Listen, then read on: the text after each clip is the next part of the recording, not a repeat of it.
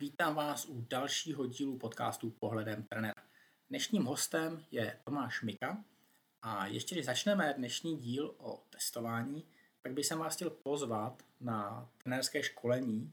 Adresa je trenérskéškolení.cz, není to úplně složité, které dlouhodobě pořádáme tady na Třebešíně. Lokality přednášek budou nejenom v Praze, ale je to Ostrava i Olomouc. Kurs je částečně online, takže není nutné absolvovat všechny přednášky na všech přednáškových místech. Právě to rozmístění v Ostravě a v Olomouci je tam proto, aby i mimo praští měli vůbec možnost se zúčastnit. Takže jsou tam dva základní kritické bloky, ten úvodní v Praze, ten koncový, lednový, cyklokongres a ti ostatní, tak ty jsou trošku duplicitní. Dalším přednášejícími bude třeba Milan Spěšný, který učí dlouhodobě tady techniku na bajku a spoustu dalších věcí. Je to zaměřeno nejenom na trenéry mládeže, ale i na trenéry dospělých kategorií a všechny další sportovce. Také bych chtěl upozornit na aktivitu, která vám určitě přišla v newsletteru. Je to další web rekotrebe.cz. Je to zkrátka rekonstrukce Třebešína. Určitě víte, že většina mých aktivit je lokalizovaná právě tady na Třebešnickém velodromu a v nejbližší době chystáme poměrně rozsáhlou rekonstrukci. Určitě budeme potřebovat pomoc od našich fanoušků, od eh, fanoušků cyklistiky, od fanoušků areálu tady na Třebešíně, od sousedů, od každého, kdo by mohl trošku pomoci. Třeba návštěvou kurzů nebo návštěvou kroužků, pronájmu sauny, pronájmu velodromu, kurzy veřejnosti, těch věcí je hodně. Takže mrkněte prosím nebo pošlete dál rekotrebe.cz. A já už teď vítám Tomáše Miku.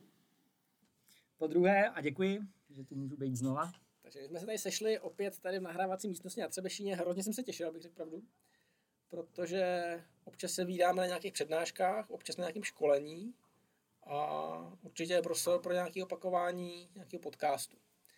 Téma jsme si řekli testování výkonnosti. Tomáš se posledních několik let, hmm, to už tak bude asi. To už to bude docela dlouho, viď? Se věnuje testování řekněme, poměrně intenzivně, ať už na kasry, nebo v rámci své diplomky. Hmm, dizertace? Dizertace, sorry, to je vlastně pravda. A teď už máš za sebou kolik teda toho doktorátu? Já mám dva roky, ale předtím jsem tam dělal v laboratoři, kde stále dělám ještě na FTVS, tak tam už jsem pátý, šestý rok. už, je to dlouho, už je to dlouho, už, už to letí. Ano. Letí to, letí to. Aby to nebyl podcast nakonec, jak všichni stárnem, jako všichni umřem, to, takovýhle nějaký jako ten o, osobnostní. Dobře, tak uh, vykopni nějakou zajímavost, co jsi zjistil za, za těch pět let testování, co, tě, co jsi jako nečekal a třeba jsi to jako zjistil a je to jako největší bomba. Rovnou, rovnou řeknu takovou nějakou jednu, jednu věc, aspoň trošku. Jo, já to uh, jako lidi, kteří mě znají a který třeba i přednáším v rámci fakulty, protože na fakultě ještě přednáším, uh, kde učím fyziologii zátěže a já prostě miluju jako různý citáty a různý prostě jako motivační slogany. A e, vždycky, když se bavíme o testování, tak já prostě miluju slogan, že mapa není oblast. The map is not the territory. A e, vždycky, když se bavíme i se studentama nebo i na nějakých přednáškách o testování, e, kterému se poměrně značně věnujeme, tak já trošku žiju v tom, že testování je jakýsi mapování. Prostě hledání, mapování, je to mapování té oblasti a jak jsem teda řekl před chvilkou, nejvíc, co mě asi překvapilo, že opravdu, leč se snažíme to zmapovat, tak nakonec ta oblast tak být úplně nemusí. to není moc konkrétní, jsme si řekli, že to je něco konkrétního. A jako konkrétní, ne, a upřímně nevím, na tady samozřejmě potkávám, a, protože a k nám chodí prakticky jenom vrcholoví sportovci, nebo k nám chodí, a, nebo k nám chodí vojáci, tak uh, samozřejmě je radost sledovat uh, lidi, kteří třeba ještě nejsou úplně tak známí a najednou vidíš za dva roky, že se třeba dostávají do World Tour týmu a říkáš si opravdu, že to jsou ty borci, kteří mají opravdu ten motor, takže tam, když jsme mapovali tedy tu jejich výkonnost, tak se ukázala, že je opravdu jakoby na špičkový úrovni a hrozně mě potěšilo, že pak, uh, že pak tyhle borci opravdu potvrdili své kvality a, a byli, a, byli uh, a jsou úspěšní. Nevím, jestli můžu jmenovat vlastně, nebo... Tak to asi, jako, asi je jedno. Co se týče mě, tak jako jo. jo. nebo podcastu. Co se týče jako jich, tak to samozřejmě nevím. To, to, to... No tak vlastně k nám chodí Dukla sportovci, takže například mladý Kadlec k nám chodí, nebo chodil a vlastně jeho parametry byly opravdu jako vysoko a jsem rád, že se to potvrdilo, že vlastně teď je ve World Tourovém týmu, nepletu a, a je prostě fantastický na to koukat. Že, takže to je takový jako příklad, který... Co, co testování, řekněme, jako běžný populace. Většina, většina posluchačů jsou jako běžná, běžná populace, teď teď nějaký, nějaký podzim. Já jsem o tom vydal nějaký články, tak k čemu, proč by měli lidi si jít testovat? Je, jako mluvil si ve svém podcastu o testování, si o tom mluvil jako velmi dobře, tak chceme testovat. A, to je, to a, je to pravda, ale chceme testovat někoho, který za nějakých standardizovaných podmínek vyloučit spoustu proměných a podobně. A když už jsme u toho překvapení, mě právě překvapuje, jak, jak velmi sofistikovaně jsou dělaný dnešní přístroje jako Garmin a další, který dokážou, který dokážou tu výkonnost potažmo parametry k výkonnosti, jako je VO2 Max a další predikovat na velmi dobrý úrovni. Takže já jsem relativně překvapený z toho, že když přijdou mi lidi s Garminem například a se ptám, kolik predikuje Garmin VO2 Max a pak to reálně měříme, tak jsou velmi blízko. Hmm. Takže co se týče, co se týče jako vyloženě amatérských sportovců, chce se mi říct hobby sportovců, já si vlastně nejsem ani do jisté míry a, jako přesvědčen, zdali je potřeba takovýto lidi testovat. A Kogen to řekl jednou jasně, prostě nejlepší prediktor výkonnosti je výkonnost sama. Jasně. A já samozřejmě vím, že dneska je moderní se bavit o limitacích a spoustu laboratoří vám říká, zjistíme vaše limitace, na těch limitacích pak můžete pracovat, ale u hobíků, co je limitace největší? Čas, který můžou dát svýmu tréninku. A tam si myslím, že jakože je ten klíč, jakože No, když dáš jako efektivně tomu, co, co, co máš za tu slabinu, tak jako když to máš tu času málo, tak potřebuješ jako trénovat. Já tomu rozumím, jako já s tím naprosto souhlasím. Samozřejmě zase asi bude záležet, o jakém hobíkovi se bavíme. Zda je to nějaký výkonnostní hobík, tak tam si myslím, že to asi jako smysl má, ale pak, když to je někdo opravdu jako hobby kategorie, tak tam si myslím, že testování je jako zážitek, je to, je to fajn zážitek, zážitkový, OK, ale že ten růst kondice prostě bude uměrně s tím časem, který tomu věnuje. Kam bys postavil takovou hranici? Aha, jako od kolika ne těch kilometrů od sportovaných hodin se teda vyplatí nějakým způsobem? Ve finále možná, a ať to postavíme trošku než to testování, řekněme trénovat už nějak jako strukturovaně a hmm. řekněme trénovat jako, že mě to baví.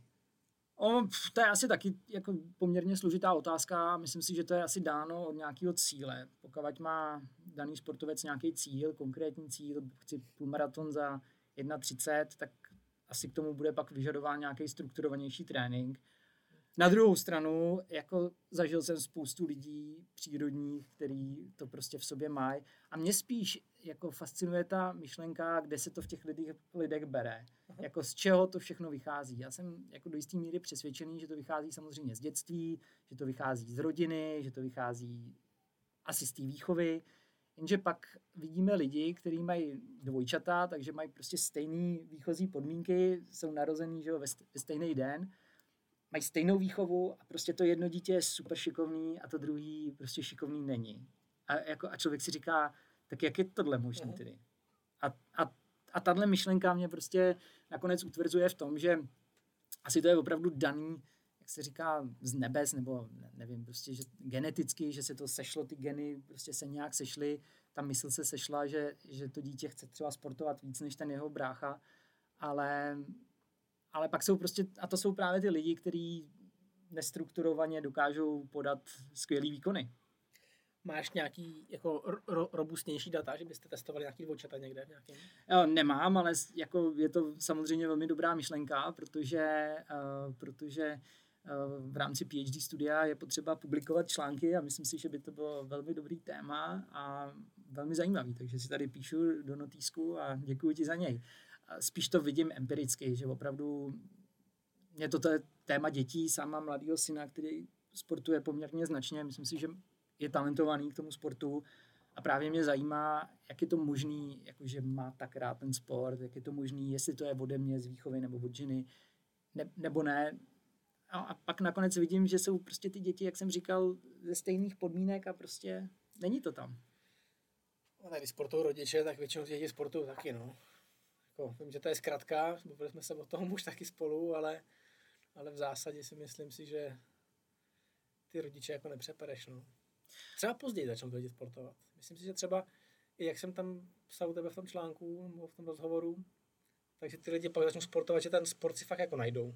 Třeba ve 20, 25, když sportují rodiče. Je to možný, no, tak samozřejmě tady na to téma je zase dáno, že jo, spoustu, spoustu názorů, spoustu myšlenek, jako to, ten ideální, ten ideální rozvoj a já jsem prostě čím dál tím víc přesvědčený, že to prostě jasně nastavit ty výchozí podmínky, jasně vidí to u, u rodičů, že, že sportují nebo nesportují, ale to dítě prostě stejně nakonec si ten svůj svět nějak no, jako najde.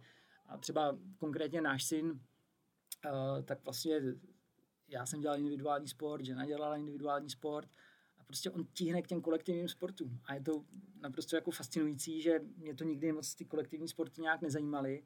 A on je vyloženě ten kolektiv, vidí Jasně. děti si hrát, vidí, že tam hrajou basket, fotbal, hned tam chce za nima, hned si s nima chce hrát.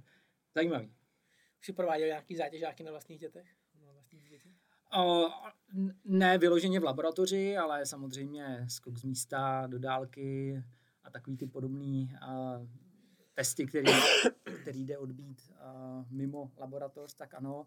A, mám trošku zájem, protože na fakultě máme DEXu, která vlastně zkoumá, dejme tomu, vývoj kostí nebo biologický věk versus jako reálný věk, tak uh, tam bych asi mladýho chtěl dát, jako jakým směrem uh-huh. se bude ubírat i ohledně třeba výšky, protože já jsem menšího zrůstu, zatímco on spíš jako, roste spíš, spíš roste dobře, uh-huh. patří k těm vyšším, vyšším dětem, takže by mě docela zajímalo, jak, jakou to bude mít predikci. A myslím si, že u nás na fakultě je pár lidí, kteří tady tomu tématu poměrně a, rozumí, pan docent Musálek například a, a určitě bych měl zájem a, ho tam poslat.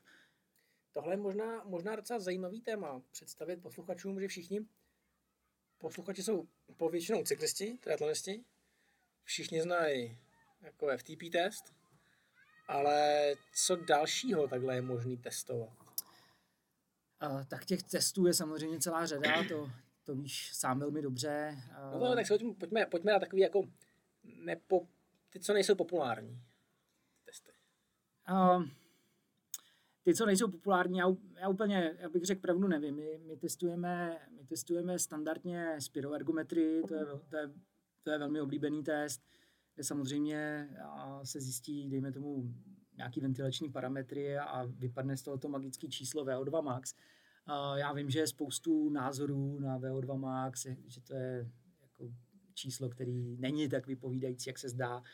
Já mám tu zkušenost, že většinou, když je vysoký VO2 max, tak je, tak je vysoký výkon. A naopak, je, když je nízký VO2 max, tak ten výkon je nízký. A samozřejmě se můžeme bavit o tom, do jaké míry to dá se predikovat, třeba v tom běhu, do jaké míry se dá predikovat dosažený čas a tak dále, ale prostě jak říkám, čím vyšší VO2 max, tím, tím vyšší výkon. Dále na cestry hodně pracujeme s laktátem, takže tam jsou velmi oblíbené laktátové křivky. Zase laktátová křivka má své výhody, má své výhody, má své nevýhody. Uh, já si zase poměrně jsem přesvědčen o tom, že to pokud je dobře ten laktát odebíraný, pokud je dobře zvolená metodika, pokud jsou dostatečně dlouhý ty intervaly, na kterých ten daný má setrvat, tak si myslím, že to poměrně dobře vypovídá o té základní vytrvalosti. Jako velmi dobře. Uh, Kolik nám... myslíš, že, že je takhle dobře provedených testů u nás? Máš, máš přehled, jako chodí k tobě lidi jako potom k trenérovi, ukazují ti nějaký testy. Jo. A tak třeba jakoby procentuálně, jak, bys odhadnul jako tu kvalitu těch testů. A nemyslím to jako, že by se to Nemusíš nikoho jmenovat. Asi já, já nikoho ani jmenovat určitě nebudu, ale samozřejmě to je ten kámen úrazu, ale nakonec to je kámen úrazu u veškerého testování. Prostě dobře zvolená, dobře zvolená metodika je jedna věc, ale dobře zvolený i to provedení, například s laktátem, je věc druhá. Uh, jsou přístroje, nedávno jsme v CASRI dělali takový mm, jako výzkum na to, jak moc jsou přesný přístroje oproti tomu laboratornímu, oproti mm-hmm. té ambulanci. Samozřejmě laktát scout nám nevyšel třeba úplně nejlíp, takže pak, když vidím, že já, a sám ho mám, sám ho používám, vím, že ho používáš i ty, a pak když prostě jsou laktátové křivky, dejme tomu z tohoto zařízení, tak jako vím, že to nemůže být přesně. Je to, je to odhad. No. Je to prostě odhad. A na druhou stranu Laktát Plus nám vyšel velmi dobře, takže můžu určitě doporučit nestraně, nemám na to žádný zájem obchodní a podobně, nejsem žádný distributor, ale uh, vyšlo nám opravdu velmi dobrý čísla. Takže, jak jsem říkal, záleží určitě na tom přístroji, z kterého je to odebíraný a určitě záleží i na tom personálu. Samozřejmě, když máme zdravotní sestry, který odebrali, já teď nevím, 10, 20, 30, 40 tisíc vzorků, tak je to malinko něco jiného, než když někdo jich odebral 100. A zde si myslím, že to hraje obrovskou roli. Hmm, no je ta kvalita potom nakládání s těmi papírkama, jako to, to udržet to, to jako v čistotě, v teplotě. Jo, my to právě neodebíráme do, na papírky, ale obídáme to právě do těch, do těch kepů a to samozřejmě pak ta kvalita si myslím, že je trošku vyšší. Nemyslím ty, jo. ty skauty a ten Jo, skauty, jo, samozřejmě. Udržet teplotu, udržet čistotu, správně utřít prst a tak dále, nebo ucho, já nejsem prostě ten odběrový člověk, ale, ale, ale jenom že jsme se bavili o té laktátové křivce a bavili jsme se i o tom, že samozřejmě z různých stran to často bývá jako znevažovaný ta laktátová křivka, ale já si prostě myslím, že velmi dobře vypovídá o té základní vytrvalosti. A mhm. znova říkám, pak když k nám chodí sportovci, a to jsou vrcholoví sportovci z Dukly, veslaři, cyklisté a další, a když se porovnávají meziročně nebo půlročně, tak to není jako, to jsou opravdu drobné niance tam a je vidět ten posun. Ale samozřejmě já tam jsem jako, jako laborant, já tam nejsem jako trenér. To znamená, já nedávám zas tak moc žádný doporučení. Já dávám jenom nějaký můj názor na to, ale nedávám tak, co s tím, kam to posunout. Přesně mm-hmm. možná tady na to téma si mluvil velmi dobře v té tvý myšlence, vlastně kam by se to mělo posouvat a jak by se měla posouvat ta laktátová křivka. No jasně, to je pak něco, to je pak práce trenéra. No. Um, a třetím možná no. tím testem, který jako velmi hodně využíváme, jsou wingatey. A ty využíváme hlavně zase na druhém pracovišti na fakultě. Ty wingatey využíváme velmi hodně, hodně protože testujeme hokej a, a, a vlastně plošně jsme od, odtestovali vlastně celou extraligu juniorky i dorostu, potažmo Ačkových týmů a tam ten Wingate jako uh, jel ve velkým, takže jsme, já nevím, 15 testů jsme dali nebo kolik, takže těch dat máme opravdu hodně.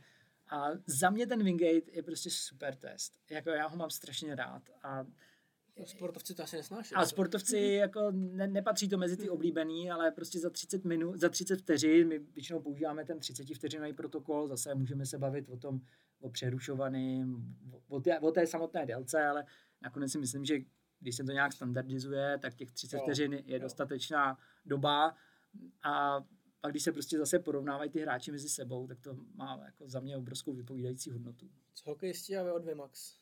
Jo, to je zajímavý. A oni samozřejmě mají ve smlouvě uh, určitý hodnoty, většinou jako svazově je to 58, že musí dosáhnout 58, klubově to pak může být trošku upravený. Samozřejmě já i ty, i většina posluchačů bude jistě tušit, že tělo nefunguje, že 57 je dobrý a 58, teda špatný a 58 je dobrý a 60 je nadprůměrný nebo průměrný, jak to hodnotíme. Ale na druhou stranu je to pro ně nějaký byč, který je nutí trošku udržovat se v kondici. Já se samozřejmě často slýchám v tom, že nejsou žádní vytrvalci, že to jsou prostě rychlostní jako lidi. Na druhou stranu zase říkám, oni jsou často nasazovaní až 25 minut uh, čistého času v rámci těch 60 minut, co mají odehrát. A prostě zase, čím vyšší je ta aerobní zdatnost, tím lepší je potom ta regenerace z těch samozřejmě anaerobních eh, sprintů a tak dále. Takže zase platí za mě, ale, ale zde jenom do určitý míry, že čím je vyšší to VO2 max, tím lepší, ale je to jenom do určitý míry.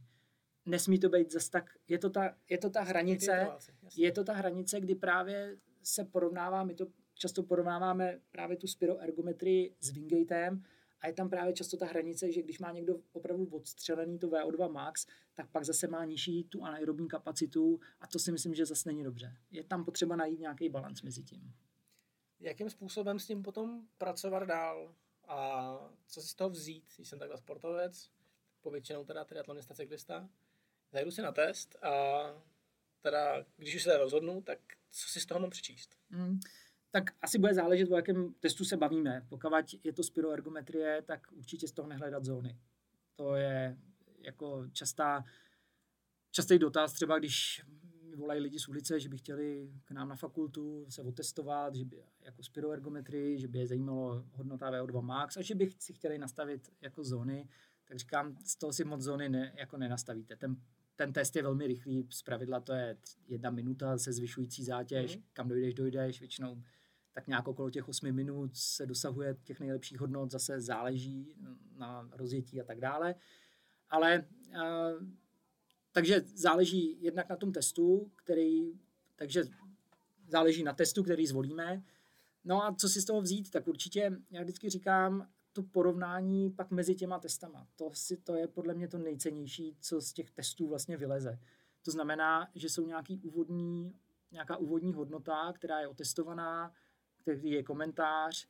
A teď by asi mělo přijít nějaký doporučení a to už je samozřejmě na nás, trenérech, jaký to doporučení si z toho vzít a zkusit změnit tedy něco v tom tréninku nebo pokračovat v, nastav, jako v tom tréninku, který je nastaven a pak to znova vyzkoušet, jestli to teda funguje nebo nefunguje a jak jsme se bavili, je to v nějakých, je to v nějakých standardizovaných podmínkách, omezený, proměný a tak dále, i když všichni víme, že to tělo je složitý a samozřejmě to je ono, že jo, ta mapa není oblast, takže Jasně. ten den prostě nemusí být to ten den a najednou to vyjde trošku špatně a prostě porovnáváme jako a, a to, to, je to úskalí toho testování nakonec no. Takže... Co testování v laborce a nějaký field testování? Já se přiznám, že to field testování já dělám míň, ale kolega Sekera dělají docela hodně s biatlonistama, že chodí na, že i třeba laktátové křivky, a různý nějaký kombinovaný testy s tím spojený, tak testují i venku, že testují na běžkařských okruzích a tak dále, takže samozřejmě je to zase ten dílek do mozaiky, to znamená, už je to víc k těm podmínkám, k těm reálnějším a, a, a, a to je další, že jo, to úskalí toho testu, že my si tady otestujeme v laborce, lidi chtějí nastavit zóny, třeba pomocí laktátové křivky a pomocí nebo jiných testů. A vlastně mají takový pocit, že to jde aplikovat do toho jako reálného světa, ale ono do jisté míry to jde aplikovat, ale jenom právě do jisté míry, takže doprovázet to těma field testama si myslím, že pokud se jedná o někoho tedy, kdo má zájem se někam výrazně posunout, tak si myslím, že to je důležitý. Mm-hmm. Ale já osobně se tomu moc nevěnuju. Mm-hmm. No. Dobře, co ten další, další testy, teda jak na ty zóny? jsi říkal správně dlouhý, dlouhý schod, tak uh, jak dlouhý schod? Tak uh, jako samozřejmě jsem si vědom toho, že existují lidi, kteří říkají, že zóny neexistují, že jenom intenzita. A takže já se nechci dostávat do filozofické debaty, zdali to je zóna nebo to je intenzita. Všechno má své limity, ale když teda při pustíme to, že nějaká zóna existuje, že všichni rozumíme tomu, co tím myslíme, to znamená, je to nějaká oblast regenerace, je to nějaká oblast rozvoje základní vytrvalosti, je to nějaká oblast smíšená, dejme tomu, a nějaká pak pro zlepšování anaerobních dovedností, tak uh, v tomhle případě si myslím, že ta laktátová křivka má svoje, má svoje místo, hlavně pro tu nižší intenzitu, že zase, jako můžeme se bavit o tom, co je laktát, jaký má účel laktát, jaký má význam, ale do jisté míry si myslím, že lze říct, že laktát odráží anaerobní procesy, které jsou v těle. A čím je nižší ten laktát, tím jsou méně zapojovaný. A čím jsou méně zapojovaný, tím víc jsou zapojovaný naopak procesy aerobní. A většina z nás a většina z posluchačů tedy dělá aerobní sport a a na základě právě toho si myslím, že jde poměrně dobře nastavit ty jako Prahy nebo zóny, který, který... A tomu čistě interně říkám tréninkový prostor. Tím, se, tím jsem se jako vyhnul úplně všemu. Jako, jo. A protože to nikdo jiný nepoužívá, jo. tak uh, tomu říkám ani zóna, ani intenzita, ale tréninkový prostor. No, ale je to, jako, ale jo, je to, je to samozřejmě trošku slovíčkaření. Já samozřejmě rozumím lidem, co říkají, jako, že zóna neexistuje, já to chápu. A na druhou stranu si myslím, že to je taková trošku zbytečná diskuze, že všichni rozumíme jako tomu, že co, je tím myšlený. Dobře, uh, jak dlouhý ty schody? Jak dlouhý ten test? No, tak zase jsme doma. Asi bude záležet, uh, u jakého sportovce a o jakém sportovci se bavíme a pro jaký účely se bavíme. Ono samozřejmě dle mého názoru rozdíl, jestli člověk dělá laktátovou křivku veslařům, který jejich závodní intenzita je vlastně dneska na dva kilometry, anebo jestli to dělá Ironmanům, který mají ten výkon velmi, velmi, velmi dlouhý. Ale uh, samozřejmě existuje škola, která říká tři minuty a obecně si myslím, že tři minuty je relativně krátká ta doba mm-hmm. a po většinu pracujeme v rozmezí leč taky kratší, ale už si myslím, že je lépe vypovídající ohledně těch okolo těch 4 až 6 minut, ale samozřejmě je mi naprosto jasný, že co se stane po té 6., 7., 8., 9. minutě, to, tomu všichni rozumíme. Na druhou stranu, uh, leč si teď budu trošku protiřečit, jako vím, že se podle toho dá nastavovat do určitý míry zóny a na druhou stranu, jak jsem říkal, ten největší bonus podle mě těch testů je v tom porovnávání. V, tě, v tom porovnávání. Mm-hmm. A myslím si, že tahle doba už je dostatečná pro to, aby jsme mohli jako říct nebo porovnat ten test jako a, a zjišťovat, jestli se to někam posunulo nebo neposunulo. Ale na druhou stranu musím dodat, atleti často třeba běhají dvou kilometry, což je zase záleží na tom tempu, který má, když začínají na nízké intenzitě, tak vlastně ta zóna, teda ta, ten čas strávený v, v té intenzitě je okolo 10 minut, když začínají na pěti na kilometrech. Jo. Takže, jak říkám, hrozně záleží, záleží na sportu, záleží také na trenérovi, protože někdy, já nevím, někdo u nás byl, jel relativně krátký ten test, už mi někdo psal na Instagram, jak, jsme, jak, jak to, že jsme mu dali tři minutovky, když všichni vědí, že přece tři minuty je hrozně krátká doba, ale byl to požadavek trenéra. Mm-hmm. Jo, což já tady nejsem na ani jednom pracovišti, nejsem v roli trenéra. Já tam jsem v roli někoho, který trošku obsluhuje stroje, trošku tam dává nějaký svůj vhled, ale když přijde atlet, cyklista, kdokoliv a řekne, my chceme schody po třech minutách, já mu řeknu, je to třeba trošku kratší, než se obvykle dává a on řekne, ale já to chci, protože si to chci porovnat, tak Jasně. mu to dám. To je jeho, jeho přání, tak, tak samozřejmě to platí. A můj názor pak Jasně. jako může vzít nebo nemusí. To je. Jak bys to potom porovnal třeba s tím, no to asi neděláte, tak, nebo, nebo děláte někdy nějaký protokol přímo vyloženě na přání? Určitě, samozřejmě, jasně. Prostě byl jak říkám, k nám chodí eh, Dukla sportovci, pan Holuša, dneska už je to trenér atletů a se svými velmi dobrými běžci a ten eh, si, ten si protokoly modifikuje dle svého, dle jejich aktuální nějaký výkonnosti a podobně. Takže já, i zde jsme samozřejmě otevření jednak diskuzi a jednak tomu prostoru, že ten protokol umíme upravit dle... Co pak to, ta myšlenka toho porovnávání, když to pak vlastně nemáš čím porovnat? Já tomu rozumím. Já to, jako, chce se mi říct, že to je trošku jejich boj. Jakože oni třeba přicházejí o to, o, o to zajímavé, o to porovnávání. My například máme standardizované protokoly uh, pro různé sporty, takže k nám, když třeba jdou biatlonisti na nějaký plošný testování, co se testuje, protože u nás CASRY biatlon je na vysoké úrovni, co se týče zájmu, tak uh, máme prostě nějaký standardizovaný protokol, který potom vyhodnocujeme. A my máme, protože těch dat máme spousty, tak to pak můžeme odvodit od náležitých hodnot takzvaných. Nebo, Jasně. A myslím si, že pro trenéra, případně pro ten svaz nebo pro klub, je poměrně zajímavý zjistit, z kolika procent od náležitých hodnot se ten daný sportovec nachází nebo nenachází. No a když pak má člověk ten standardizovaný protokol, tak to může krásně vyhodnocovat dle toho. Ale na druhou stranu chápu, že třeba pro tréninkové účely prostě se třeba nechtějí zabývat tou nižší intenzitou, tak rovnou chtějí přeskočit do té vyšší, nebo naopak ty intervaly chtějí děl, delší, nebo jenom chtějí opravdu ten spodek, než se to začne někam lámat a podobně. Takže, mm. uh, takže asi, asi tak. Jaká je nejčastější frekvence, co někdo chodí, chodí na testy? No, jako to je taky poměrně dobrá otázka. Uh, myslím si, že jako cyklisté, co k nám chodí, skupina od Petra Dlaska a podobně, tak ty chodí poměrně hojně. cyklisti, cyklist, cyklistů Petra Dlaska. Petr se jmenuje. Jo, jo. Dobře, jsem se úplně, jsem se úplně lekl.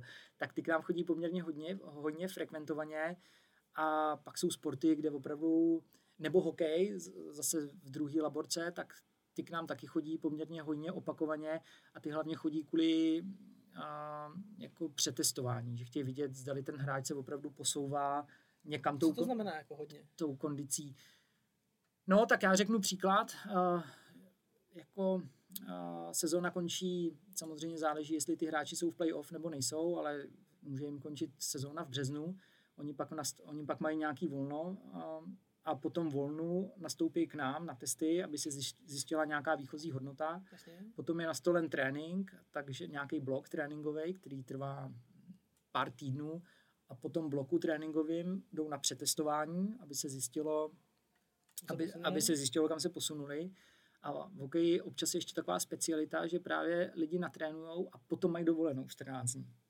Takže ještě jako ne, neříkám úplně těsně před sezónou, ale tak nějak jako měsíc před tou sezónou, tak mají ještě jakoby volno a jsou i tací trenéři, kteří i po tom volnu znova posílají hráče na přetestování, takže ten čas mezi tím testem po té přípravě a po té dovolené je například tři týdny. Mhm. Takže ty hráči jsou samozřejmě úplně nadšený, že po třech týdnech jdou znova na ty Jasně. testy.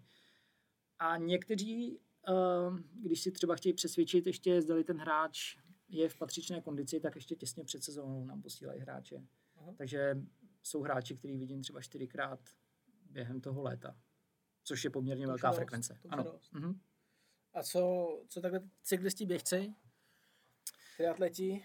No, já s triatletama, leč sám jsem z triatlonového prostředí, tak uh, triatlety poměrně málo testujem, protože uh, na Dukle vlastně Dukla, sportov, Dukla Resort nemá uh, triatlon jako takový, takže tam se spíš potýkáme s těmi atletama, s těma atletama, cyklistama a samopláci samozřejmě chodí, ale to je většinou jednou za rok, jednou za, jako na, Jasně, druhý, na jasně. druhý laborce, tak chodí třeba jednou za rok zkontrolovat si právě trošku dle mého názoru právě milně, že by si chtěli nastavit ty zóny tréninkové z té spiroergometrie, chtěli by si to měřit s Garminem, zda ukazuje správně a podobně. Takže uh, triatlonistů moc nevidím. Atleti tak dvakrát, třikrát za rok. Zase záleží, zase záleží na, na trošku i na tom trenérovi, zda ten trenér jako chce um, prostě monitorovat nebo mapovat tu, tu Volaj, oblast. volají ti potom trenéři takhle po testu? A, Nebo do, jsi spokojený s tím, s nějakým výstupem? a jsou tací, kteří chtějí tu konzultaci k tomu, který se ptají.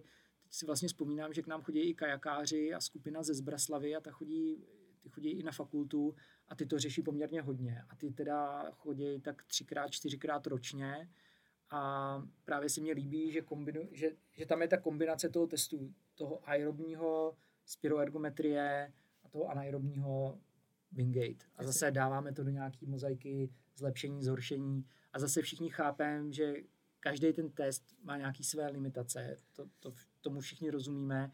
A na druhou stranu, znova říkám, s omezenýma proměnýma ve standardizovaných podmínkách porovnáváme pak ty jednotlivé testy mezi sebou, tak si myslím, že to má velkou vypovídající hodno- hodnotu. Na druhou stranu, eh, na tom jsme trošku teď vlastně zaostali na fakultě, kde ty struktury se trošku hůř mění než v nějakém komerčním prostředí, kde se dá poměrně flexibilně změnit metodika, změnit přístroje a tak dále. A my jsme teda teď po velmi dlouhé době vlastně vyměnili na fakultě uh, spiroergometrii, že testujeme vlastně na nových přístrojích a i Wingate a samozřejmě jsme se potázali s tím, že spoustu těch hokejistů, co k nám chodí 30 Aha. let, tak najednou nemá to porovnání jabka jabka, protože Jasně. my testujeme, vidím tady u tebe Wattbike, my taky testujeme na Wattbajcích a chová se to jinak než ten Monarch, který jsme Jo, měli jo. předtím a není to prostě úplně stejně porovnatelný. Oni tam třeba v tom Wingateu jsme koukali na počet otáček, kolik udělali otáček za tu určitou dobu a bylo to jedno z kritérií, který uh, vlastně měli i ve smlouvách, i od svazu a teď najednou ty otáčky jsou daleko vyšší na tom wattbajku, protože ta zátěž je trošku nižší. Jasně. A najednou nemůžeme porovnávat. A byl to takový jakoby argument, proč to nedělat. Na druhou stranu, na druhou stranu my jsme vlastně data a jako kategorie 35 let plus si bude pamatovat DOS. My jsme ty data jako měli v DOSu což, a přenášeli jsme je na disketách, což jako ve 21. století už není úplně flexibilní. Prostě bylo potřeba jako to změnit. A bohužel musí člověk udělat nějaký rázný krok, změnit to celý a samozřejmě se potáže s tím, že spoustu těch týmů bylo prostě ze začátku lehce nespokojený, že nemůžou porovnávat ty stejné data, což, což jsme pochopili. Na druhou stranu je potřeba vysvětlovat, že jako je potřeba to Asi celé jako trošku... zahazuješ tu minulou číselnou řadu, no. To je jako, je trošinku asi Jo. nepříjemný, no. To rozumím. Je to pravda, no, ale už mo- jiná možnost moc nebyla, aby si pravdu. Takže Jako víc disket. víc To, disket. to jsi mi šokoval s těma disketama teda. No, jako je to pravda, přenášeli jsme prostě data na disketách, protože a, a zpracování dat bylo v DOSu, což jako myš nepotřebujete v DOSu. to je, to je, Ne, dobře, tak to, dobře, tak to, to je, já, já umím programovat, takže to mě by nevadilo. Ale jako psát něco v shellu, no, dobrý. A, to je zajímavý. Ale i jako ten objem těch dat, jako, že musí být jako minimální. A dneska, když měřím něco s Leomem, já mám, to je jako 100 mega, 100 mega dat, co my máme, podle mého názoru, máme zpracovaný, no nespracovaný, což bychom právě chtěli zpracovat, nespracovaný data extraligy za 20 let. 20 let vývoje, kondice prostě extraligových hráčů, Aha. reprezentací, výběrů U16, 19, prostě úček. Jakém je, tam, jako? je tam 20, je tam 20, 20 let je tam 20 let uh, dat a ty data si myslím, že by bylo krásný, kdyby někdo šikovnej uměl trošku Tak to je zpracovat. možná výzva pro nějaký studenty, studenty na matfizu, nějaká statistika, to by bylo, to, to by bylo hezký. No, myslím si, že by byla hezká jako dezertační práce k tomu například, ale, ale tak třeba bude nějaký posluchač, který jako by si na to věřil Mhm. a já ho do toho rád zasvětím. No, dobře. No a v jakým to je formátu teda ty, data? A, tak to to je nějaký chaos, nevíš? Chaos. Nevím. Hmm. Hmm. To, je, to je masakra. No tak to ještě by se mu to nepřišlo, že jo? To bylo taky může být někde vytištěný někde, že jo, teprve.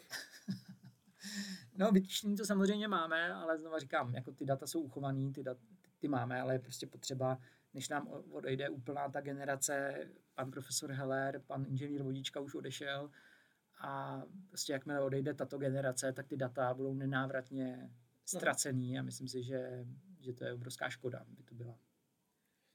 No, faktem je, že tohle je, je téma, který jako hodně, hodně se bavím, bavím s lidmi, že tohle je vlastně to, co odlišuje jako ten náš sport.